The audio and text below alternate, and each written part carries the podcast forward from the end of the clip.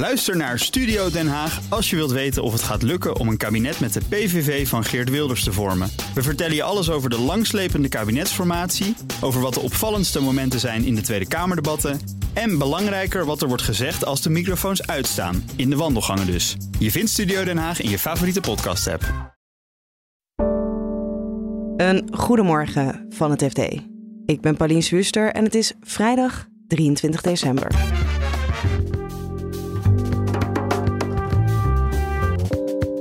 Het grootste pensioenfonds van Nederland wil af van beleggingen die klimaatschade opleveren.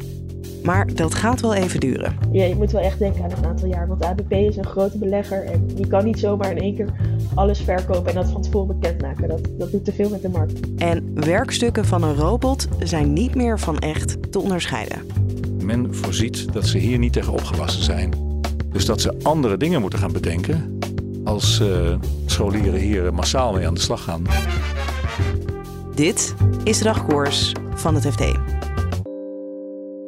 Je hebt de laatste tijd vast ChatGPT langs zien komen. Een soort chatbot op basis van kunstmatige intelligentie. En het onderwijs maakt zich hier erg druk over. Tech-redacteur Jan-Fred van Wijnen vertelt je zo waarom. Maar eerst is het programma zelf aan het woord. Ik ben geen vervanging voor een menselijke leraar of een interactief taalonderwijsprogramma. Het is belangrijk om te onthouden dat ik alleen informatie geef die ik heb geleerd van de gegevens waarmee ik ben getraind, en dat ik niet in staat ben om op dezelfde manier te denken of te leren als een mens. Het is aan de gebruikers om te beslissen hoe ze mijn hulp gebruiken en het is belangrijk om altijd de juiste bronnen te vermelden en toestemming te vragen voordat je iemand anders werk gebruikt. Ja, grappig dit uh, fragment. Wij hebben in de krant precies dezelfde vraag gesteld. Waarschijnlijk één woord anders in de vraagstelling en dat geeft een compleet ander antwoord. Uh, maar wel even braaf als, uh, als bij ons. Het is een ontzettend braaf AI-programma. Kunstmatige intelligentie, die, uh, die je eigenlijk alles kan vragen wat je wilt. En je kunt hem ook vragen. Ik zeg nu hem, maar we hebben hem ook gevraagd wat zijn geslacht is. En hij is genderloos. Het, hun. En hun is dus een soort online een, chatbot. Nou, het is, het is een, een programma dat als jij een vraag stelt, in één seconde het hele internet afzoekt of zijn eigen database afzoekt. En dan een, uh, nou, of een heel verstandig uh, advies geeft.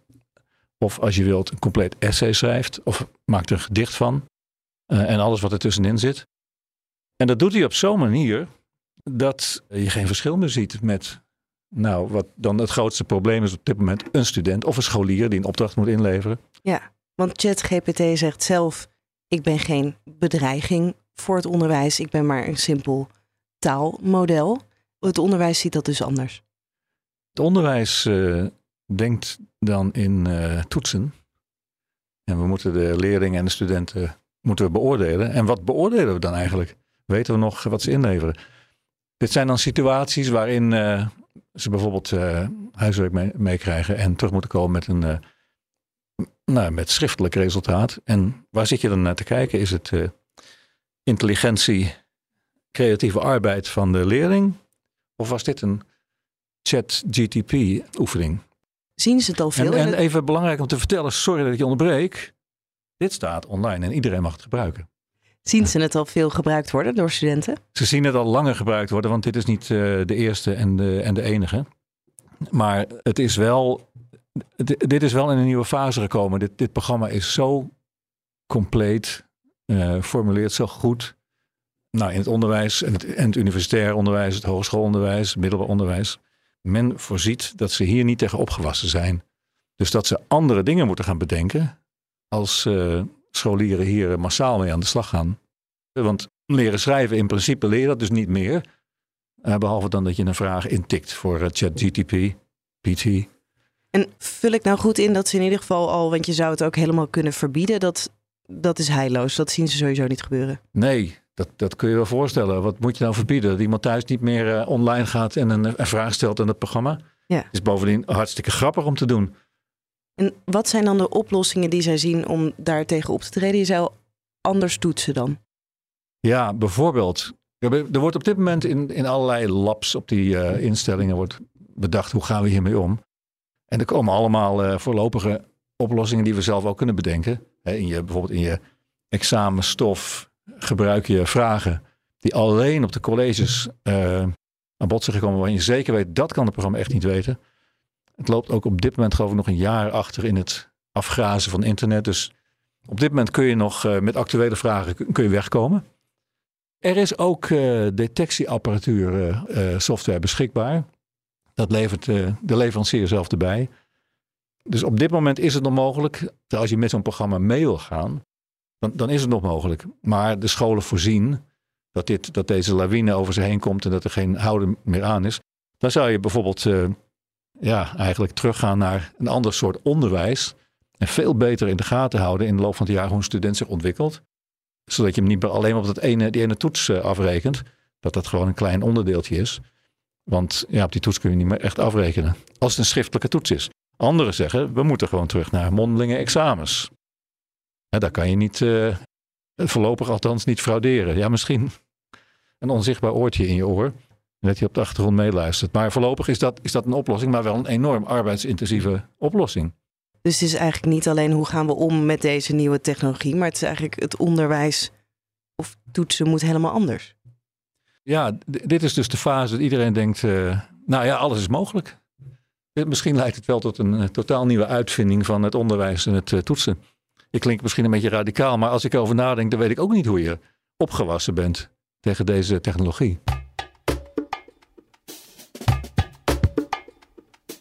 En dan pensioenfonds ABP. Dat gaat zijn beleggingsstrategie nog meer aanscherpen en meer bedrijven van de hand doen die niet klimaatvriendelijk zijn. Je hoort pensioenredacteur Puxi die uitlegt hoe ABP deze beslissing maakt. ABP gaat kijken of de bedrijven of sectoren waarin zij beleggen, of die activiteiten onlosmakelijk verbonden zijn met klimaatschade. Want, dat vindt het pensioenfonds, zulke activiteiten passen niet langer bij ABP. Het pensioenfonds gaat die vraag stellen. Het gaat ook kijken naar wat zijn de klimaatambities van het bedrijf? Wat zijn de prestaties? Op welke tijdslijn willen wij graag dat dit bedrijf zijn klimaatambities verbetert? Hoe gaan we dat monitoren? Dus het zijn een aantal vragen die het pensioenfonds aan zijn belegging aan het bedrijf waarin het belegd gaat stellen en gaat, gaat monitoren. En hoeveel bedrijven waar ABP nu in belegt voldoen daar niet aan? Nou, wij spraken met de bestuurder die hierover gaat, Dominique Dijkhuis. En zij zei, ja, eigenlijk ben ik best wel geschrokken. Want als we de lat zouden hanteren die ik zou willen hanteren, dan moeten we uit 50% van de bedrijven waar we nu in zitten. En ze verwachten ook dat in de nabije toekomst ja, ABP toch wel afscheid gaat nemen van ongeveer 50% van de bedrijven waar het nu nog in belegt. Ja, en wij hebben het eerder gehad over de groene ambities van uh, eh, ABP. Toen zei je ook van ja, ze kunnen niet zomaar enorm veel geld op de markten brengen. Dan neem ik aan dat het ook echt wel een tijd duurt voordat je uit 50% van de bedrijven kan stappen waar zij in beleggen. Ja, je moet wel echt denken aan een aantal jaar. Want ABP is een grote belegger en die kan niet zomaar in één keer alles verkopen en dat van tevoren bekendmaken. Dat, dat doet te veel met de markt, dat kan niet zomaar. ABP die wil dus nu nou ja, op termijn uit de 50% van die bedrijven stappen. Kunnen zij zelfstandig die beslissing maken? Nou, ABP heeft een uitvoerder, APG. En APG heeft nog meer klanten dan alleen ABP. Bijvoorbeeld een pensioenfonds voor de bouwvakkers. En een deel van dat pensioengeld dat werd altijd in een soort gemeenschappelijke beleggingsfonds, soort poeltjes, belegd. Dus die beleggingen zaten helemaal verstrengeld. En nu heeft ABP gevraagd van, hé, hey, wij willen onze eigen koers varen wat betreft klimaatbeleid. We hebben deze en deze ambities. En om die uit te voeren, willen jullie dan onze beleggingen losknippen van jullie andere klanten. Dus daar is APG dan nu mee bezig. En wat betekent dit voor de rendementen van ABP? ABP zegt heel duidelijk, wij willen een goed pensioen, maar in een leefbare wereld. Die twee dingen die gaan samen. En beleggen bijvoorbeeld in fossiele producenten, dat is gewoon een te groot risico. Als je kijkt naar de lange termijn. Want pensioenfondsen beleggen ook voor 25-jarigen die pas op zijn 75ste met pensioen gaat, of misschien nog wel later. En als we kijken op die termijn, dan is beleggen in fossiel ook gewoon heel risicovol. Dus wij denken helemaal niet, zegt de APP, dat dat aangescherpte klimaatbeleid ten koste gaat van rendement. Zij denken dat dat heel goed samen kan gaan. Ongeveer een jaar geleden zei ABP we stappen uit fossiel, ook nou ja, over een uh, aantal tijd. Uh, toen werd dat symboolpolitiek genoemd. Denk je dat dit dan ook weer diezelfde reactie oproept? Je hebt natuurlijk altijd mensen die vinden dat oliebedrijven hele mooie rendementen halen. Maar ik denk wel dat de aanscherping van het klimaatbeleid laat zien dat dat besluit vorig jaar om uit fossiel te stappen, dat dat geen bevlieging was, maar dat dit echt een nieuwe visie is die ABP heeft.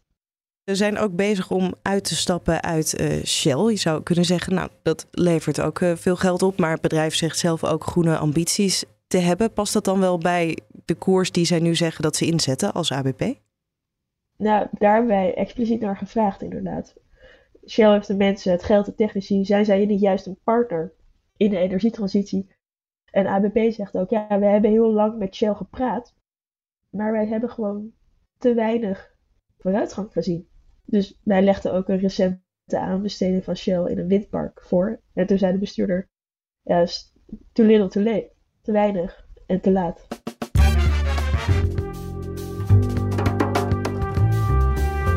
Dit was de dagkoers van het FD. En dagkoers gaat met winterstop. Dinsdag 3 januari zijn we weer terug. En als je even abonneert op dagkoers, dan krijg je automatisch die nieuwste aflevering in 2023 binnen. En op fd.nl vind je natuurlijk ook tussen kerst en oud en nieuw het laatste financieel-economisch nieuws. Van ons alvast hele fijne dagen gewenst en graag tot volgend jaar.